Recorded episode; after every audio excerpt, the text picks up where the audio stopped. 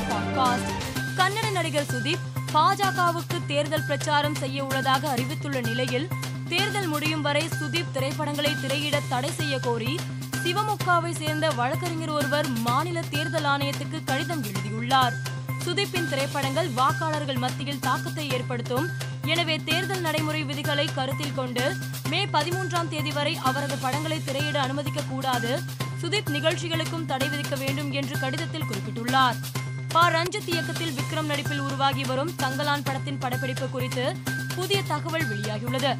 அதன்படி இப்படத்தின் படப்பிடிப்பு எண்பது சதவீதம் முடிவடைந்ததாகவும் இருபத்தைந்து நாட்களுக்கான படப்பிடிப்பு மட்டுமே நிலுவையில் உள்ளதாகவும் தகவல் வெளியாகியுள்ளது.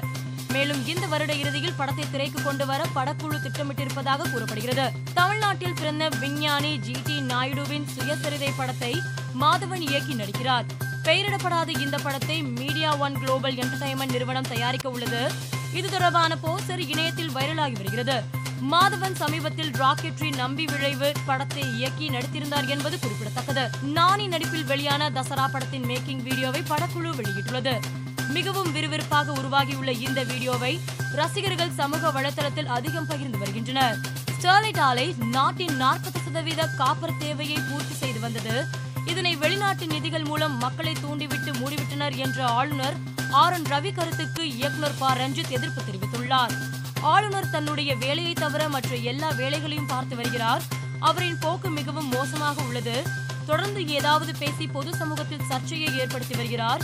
எந்த தகவலின் அடிப்படையில் ஆளுநர் இவ்வாறு பேசுகிறார் என்பது தெரியவில்லை. ஆளுநரின் பேச்சு தவறுதான் அதனை ஏற்க முடியாது என தெரிவித்தார். நடிகர் அல்லு அர்ஜுன் பிறந்தநாளை முன்னிட்டு புஷ்பா டூ படக்குழு வீடியோ ஒன்றை வெளியிட்டுள்ளது. இந்த வீடியோவை ரசிகர்கள் ட்ரெண்ட் ஆக்கி வருகின்றனர். மேலும் செய்திகளுக்கு மாலை மலர் பாட்காஸ்டை பாருங்கள்.